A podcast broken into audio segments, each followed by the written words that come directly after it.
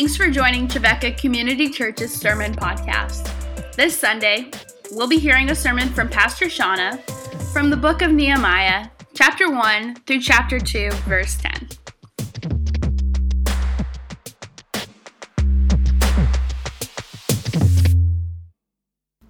These are the memoirs of Nehemiah, son of Hakaliah. In late autumn, in the month of Kislev, in the twentieth year of King Artaxerxes' reign, I was at the fortress of Susa. Hanani, one of my brothers, came to visit me with some other men who had just arrived from Judah. I asked them about the Jews who had returned there from captivity and about how things were going in Jerusalem. They said to me, "Things are not going well for those who returned to the province of Judah. They are in great trouble and disgrace. The wall of Jerusalem has been torn down, and the gates have been destroyed by fire." When I heard this, I sat down and wept. In fact, for days I mourned, fasted, and prayed to the God of heaven. Then I said, "O Lord, God of heaven, the great and awesome God who keeps his covenant of unfailing love with those who love him and obey his commands, listen to my prayer. Look down and see me praying night and day for your people Israel. I confess that we have sinned against you. Yes, even my own family and I have sinned. We have sinned terribly by not obeying the commands, decrees, and regulations that you gave us through your servant Moses. Please remember what you told your servant Moses. If you are unfaithful to me, I will scatter you among the nations. But if you return to me and obey my commands and live by them, then even if you are exiled to the ends of the earth, I will bring you back to the place I have chosen for my name to be honored. The people you rescued by your great power and strong hand are your servants. O Lord, please hear my prayer. Listen to the prayers of those who delight in honoring you. Please grant me success today by making the king favorable to me. Put it into his heart to be kind to me." In those days, I was the king's cupbearer. This morning, we're jumping into the book of Nehemiah. Now, that might not be what you read every night before you fall asleep, and perhaps you need a little refresher as to what's happening in the Old Testament to make sense of this strange Old Testament story. Well, you're in luck. And for folks of all ages who love Legos, this is going to be just the thing for you, but especially for our kiddos. If you want to kind of understand what the Bible story is that we're digging into today, this is going to be just for you, kids, Lego lovers of all ages. Here's a quick little recap about what's happening in the Old Testament and the story of Nehemiah. Take a look. The book of Nehemiah is a story of starting over. Uh, whether or not you use Legos, it's a story of starting over. Chris Stapleton is a singer-songwriter who's really just skyrocketed to fame in the last couple of years after being relatively unknown for most of his musical career. He released an album this last year called Starting Over. And I heard him give an interview about this album where he talked about just coming to a place in his life here in Nashville as a singer-songwriter and realizing that something had to change. Something was off and he needed a point to start over. Many of you have experienced a starting over moment in your life. You don't necessarily have to get up and move to a new city. Maybe it's happened when you've lost a job, you've taken a risk, you began a relationship or you ended a relationship, you lost a loved one, or just came to grips with the fact that you were not okay with life the way it was and something had to change. For whatever the reason, I'm sure that there's at least a few of you this morning that have had one of those moments, maybe even this last year, where you realized it's time to start over. It's a new year. Welcome to twenty twenty-one. We're finally here. We made it, right? And for the whole world, it seems like this feels like an invitation to start over, to start over and to rebuild from the rubble of twenty twenty. As the whole world is starting over, hoping and praying to get this virus under control so that we can have life together in gatherings with people again. For the city of Nashville, it's a moment to start over. Not only are local businesses struggling to rebound, but after the bombing last week, where literally our downtown sector is laying in rubble and ruins and under investigation right now, it's It's a moment for our city to rebuild and start over. For this church and for churches everywhere that have had to pivot in huge ways and have seen dramatic changes to church attendance. It's time to rethink and to start over. In fact, the Barna group, which is a group that conducts all kinds of different church studies and surveys, they took a survey in September of a large group of U S adults who they had surveyed back in twenty nineteen. Well, in September of twenty twenty, they surveyed the same group of U S adults, and they found that out of the adults who in twenty nineteen were reported to somewhat regularly be attending church worship gatherings, twenty-two percent of the adults who just last year had been regularly attending church, twenty-two percent of those adults had not attended a single worship service, virtually, outdoors, indoors, reopened, not a single worship service in the first six months of the pandemic. That, that's one in five church attenders. twenty twenty-one is a year of starting over in so many ways, rethinking the way that we do things and looking for a fresh start.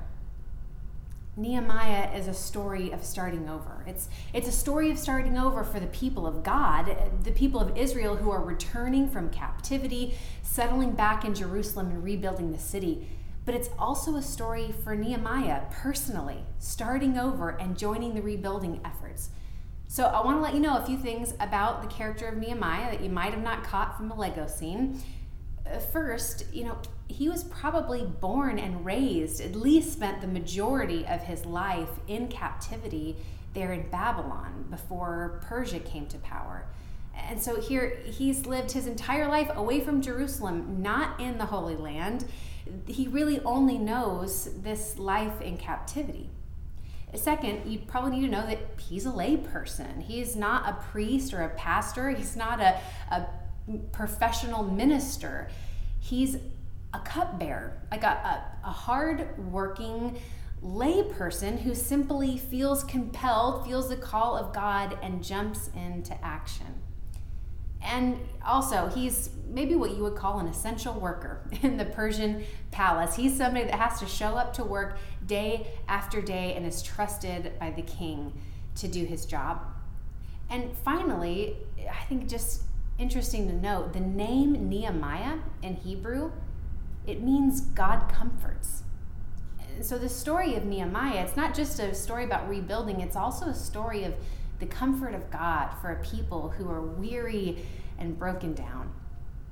When the story of Nehemiah opens, Nehemiah is living a pretty comfortable life for a Jewish man in exile. All things considered, he's got it pretty good. He's in tight with the king, he lives in the palace. He is so trusted by the king that he gets to be the one to bring his food and to say whether or not the food is safe for the king to eat. I mean, that is a trusted position in the palace. And here in his cushy, comfortable life in the palace, Nehemiah is pretty removed from the plight of his own people, his brothers and sisters who are struggling in Jerusalem, this city that's been devastated and broken down. The survivors of Jerusalem who have either returned to exile or who have just been scraping out a bleak life there in the city for a long time.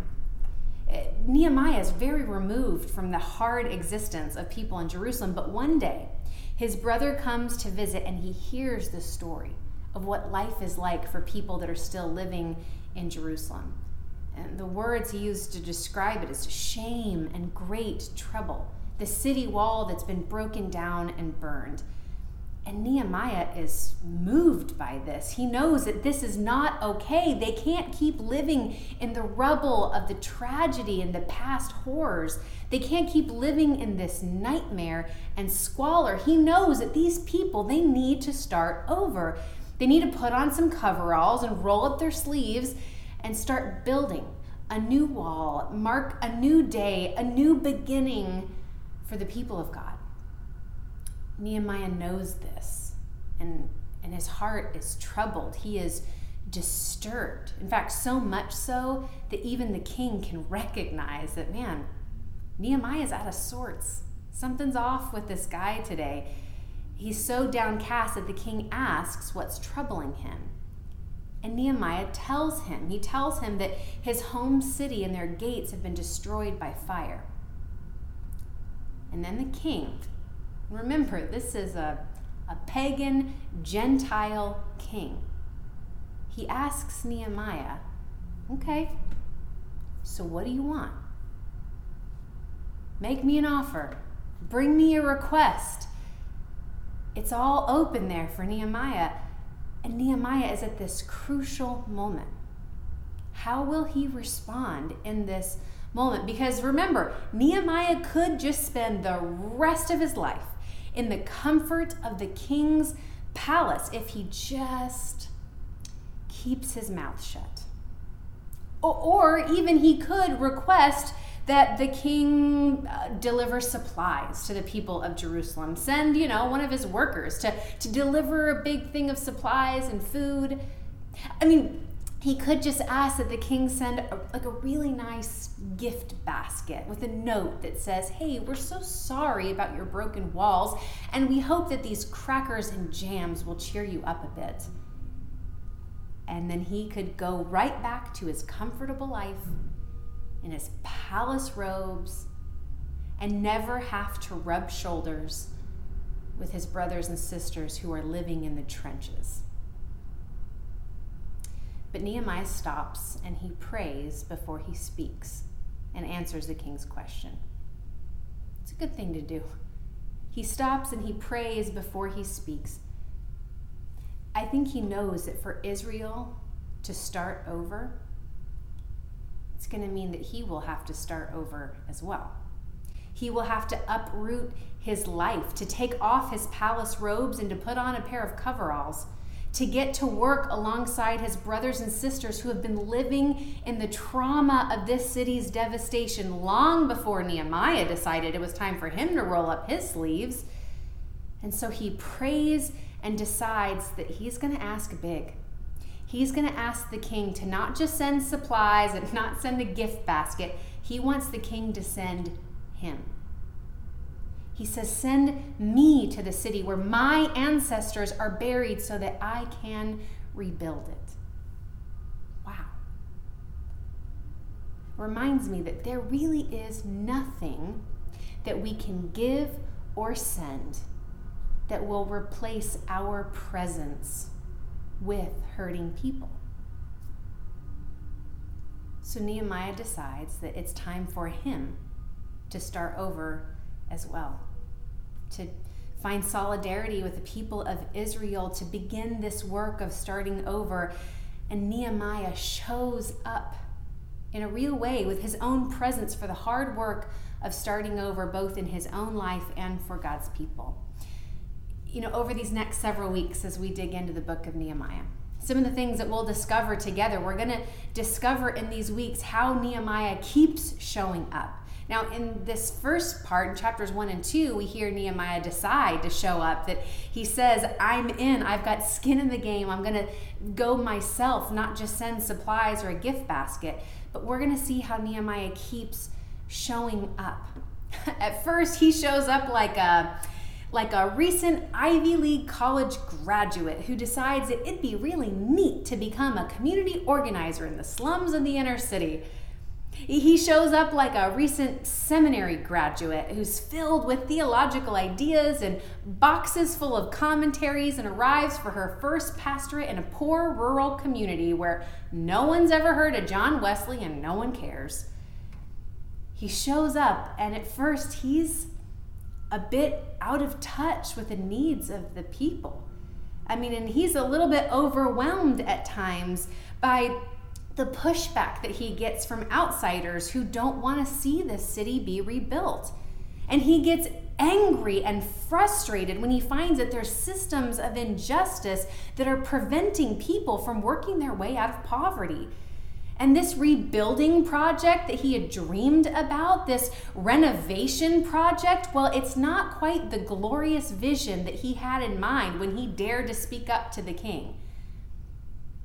I'll bet there were days where all he could really do was just put one brick on top of another. But he keeps showing up. He keeps putting on those coveralls and rolling up his sleeves and trusting that God is at work there.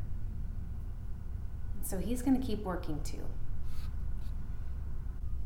We're also going to discover as we read Nehemiah that God stays pretty quiet in most of the story. Now we know that God is at work, and clearly God inspired this book to be written and to put into our scriptures. And in fact, we see God working in really similar ways to the way that God's worked in the rest of Scripture. For instance, the way God works in Nehemiah is really similar to what we see in the Exodus story, where we as a church spent a lot of time in the wilderness with Moses. Just like God sent Moses to lead the people out of slavery when God hears their cries of suffering and oppression. Well, God seems to be sending Nehemiah to lead these people who are also enduring suffering and oppression. But there isn't a burning bush moment in Nehemiah. There's not this clear sign that God is speaking and instructing and talking. In fact, God gave Moses very specific instructions on how to build the Ark of the, the, Ark of the Covenant. Just like God gave Noah very specific instructions on how to build the Ark. Well, God doesn't give Nehemiah so much as a screwdriver for this project. There are no divine instructions on how to rebuild the wall.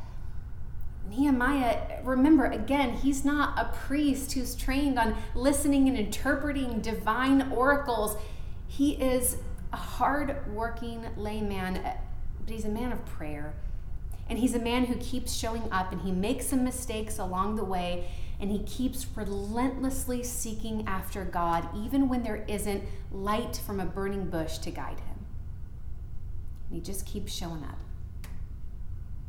And finally, we're going to discover along the journey that the real building project in Nehemiah isn't about the wall. It's about the people inside of it. It's about the people who show up for the life that God has called them to, and the reconstruction project that God is doing in their heart and their life together.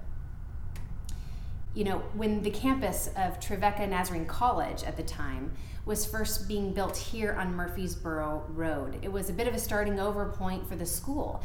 New campus, new day.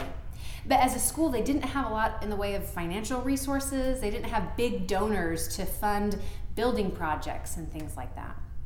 And so the building that today is known as the McClurkin Building, it now houses the School of Theology and, and Christian Ministry. Uh, well, that building was built with a lot of volunteer labor. In fact, students helped to build that building. The building, you know, pro- the building project was one where lots of different hands, people were working together, rubbing shoulders. Not only were students cheap labor, but they were invested in the mission of the university. They wanted to be a part of building this university.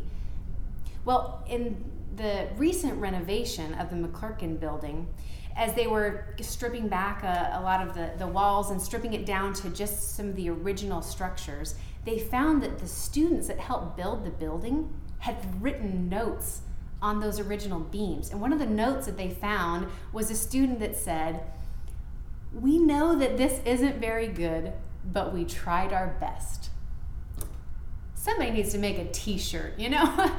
We know it's not very good, but we tried our best. I mean, these students, they weren't carpenters or contractors, they were students, but they showed up for the work, and to this day that building is still standing as a central part of campus life, and it's still the place where Trevecca is preparing young women and men for service and ministry in the church and in the world, not because the building is perfect, but because people keep showing up year after year in that building, teaching and learning, building relationships and trust, and trying their very best.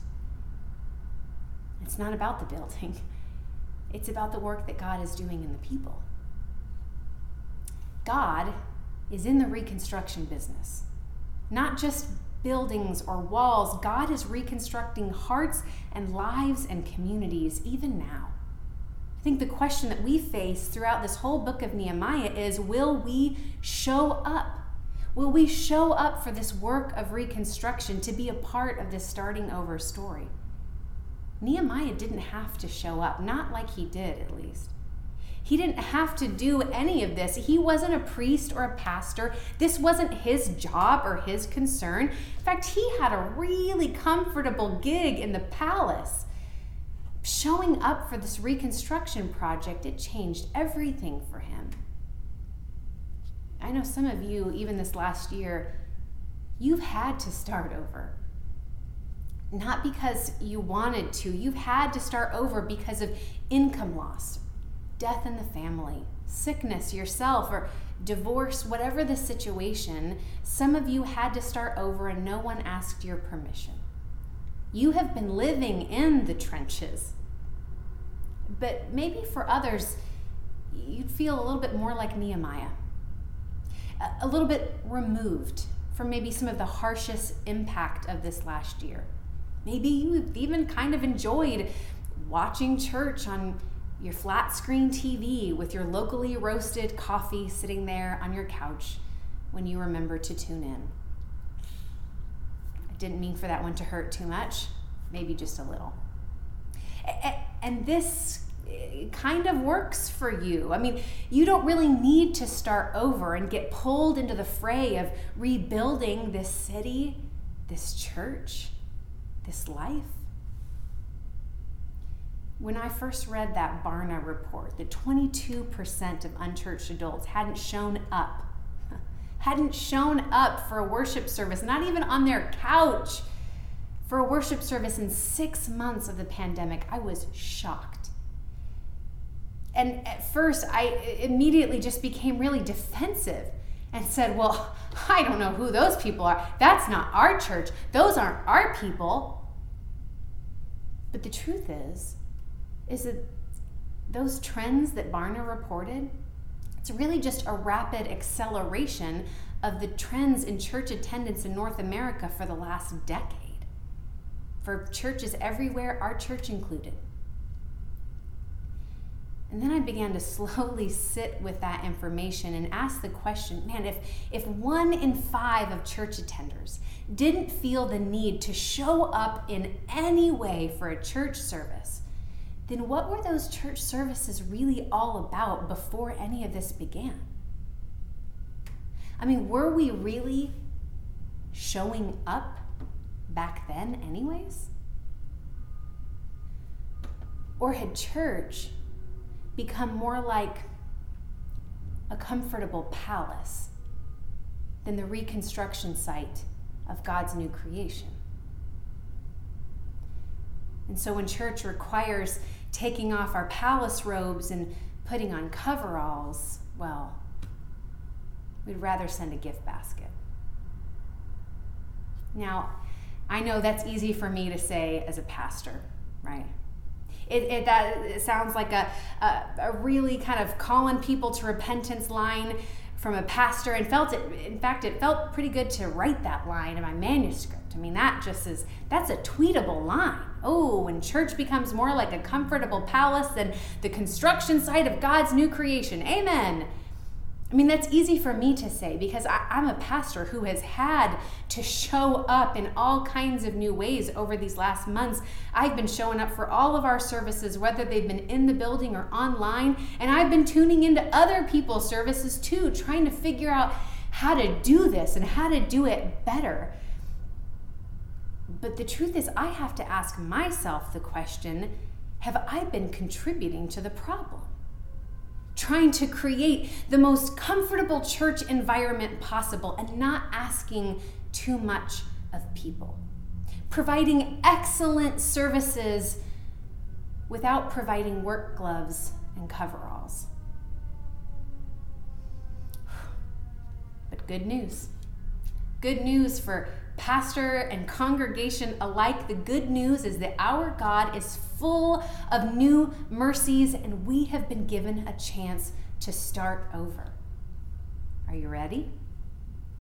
Normally at the end of January, we would have something like a vision night, or last year we called it Imagine Night, where we all get together and do the work of discernment to glimpse God's future for a new year at Trevecca Community Church. well, last year, one of you wrote on your blue card answering the question, what might God be up to at T C C? One of you wrote, stirring a desire in so many of our people to take Jesus beyond the four walls of this building and to meet people where they are. Whew. Well, that's something that we have had to do in ways that we couldn't have even imagined during this service last year. And so this year, we're going to keep leaning into that, leaning into moving beyond the four walls. And so we're inviting you, instead of joining a vision night or an imagine night inside the building, we're inviting you to a prayer drive. We're going to start this starting over process just like Nehemiah, in prayer. And so we'll start in our cars in the church parking lot, January seventeenth at four o'clock. We'll begin praying around the campus and then eventually lead out into the city where God is calling us, calling us to show up for a reconstruction project to discover God's new creation. And so I'm asking you to think about ways that you can show up. I hope that you will physically show up for the prayer drive, but how will we be a people who will show up in this city, who will put on our coveralls and work side by side with neighbors to rebuild? How will we show up, trusting that when we show up, that God's glory will show out in this city? Nehemiah says at the end of this passage, he says that the king gave him everything he asked because the gracious hand of God was upon him. I don't know what this new year is going to hold. I don't know what the next week, honestly, is going to hold. I couldn't have imagined the events of this last year, but I do know that God is still in the reconstruction business. I do know that the gracious hand of God is still upon us. And I do know that it's time to start over. We are being called to start showing up for our neighbors and for our church and for our God, who is worth it and who is showing up with us. So I hope that you will join us, not only on the prayer drive, I hope you will join us this whole year of meeting God in the places God is calling us to go. Thanks for joining us.